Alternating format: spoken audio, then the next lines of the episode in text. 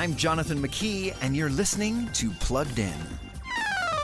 Kids love video games, and let's be honest, so do some parents. And the new pirate adventure, Curse of the Sea Rats, might be the video gaming treasure you're hunting for. The story focuses on a ship full of colorful cartoon convicts headed to prison, but before they reach port, a pirate witch transforms everyone on board into sword swinging rats.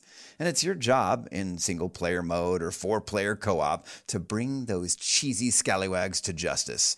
The combat here is simple and bloodless, and this hand drawn game really pops visually. But some dark monsters and voodoo like magic lurk in this game's back alleys. Those elements are treated in a very cartoony way, but they still might not sit well with some pirates' moms.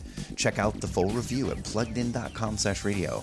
I'm Jonathan McKee, author of Parenting Generation Screen, with Focus on the Family's Plugged In.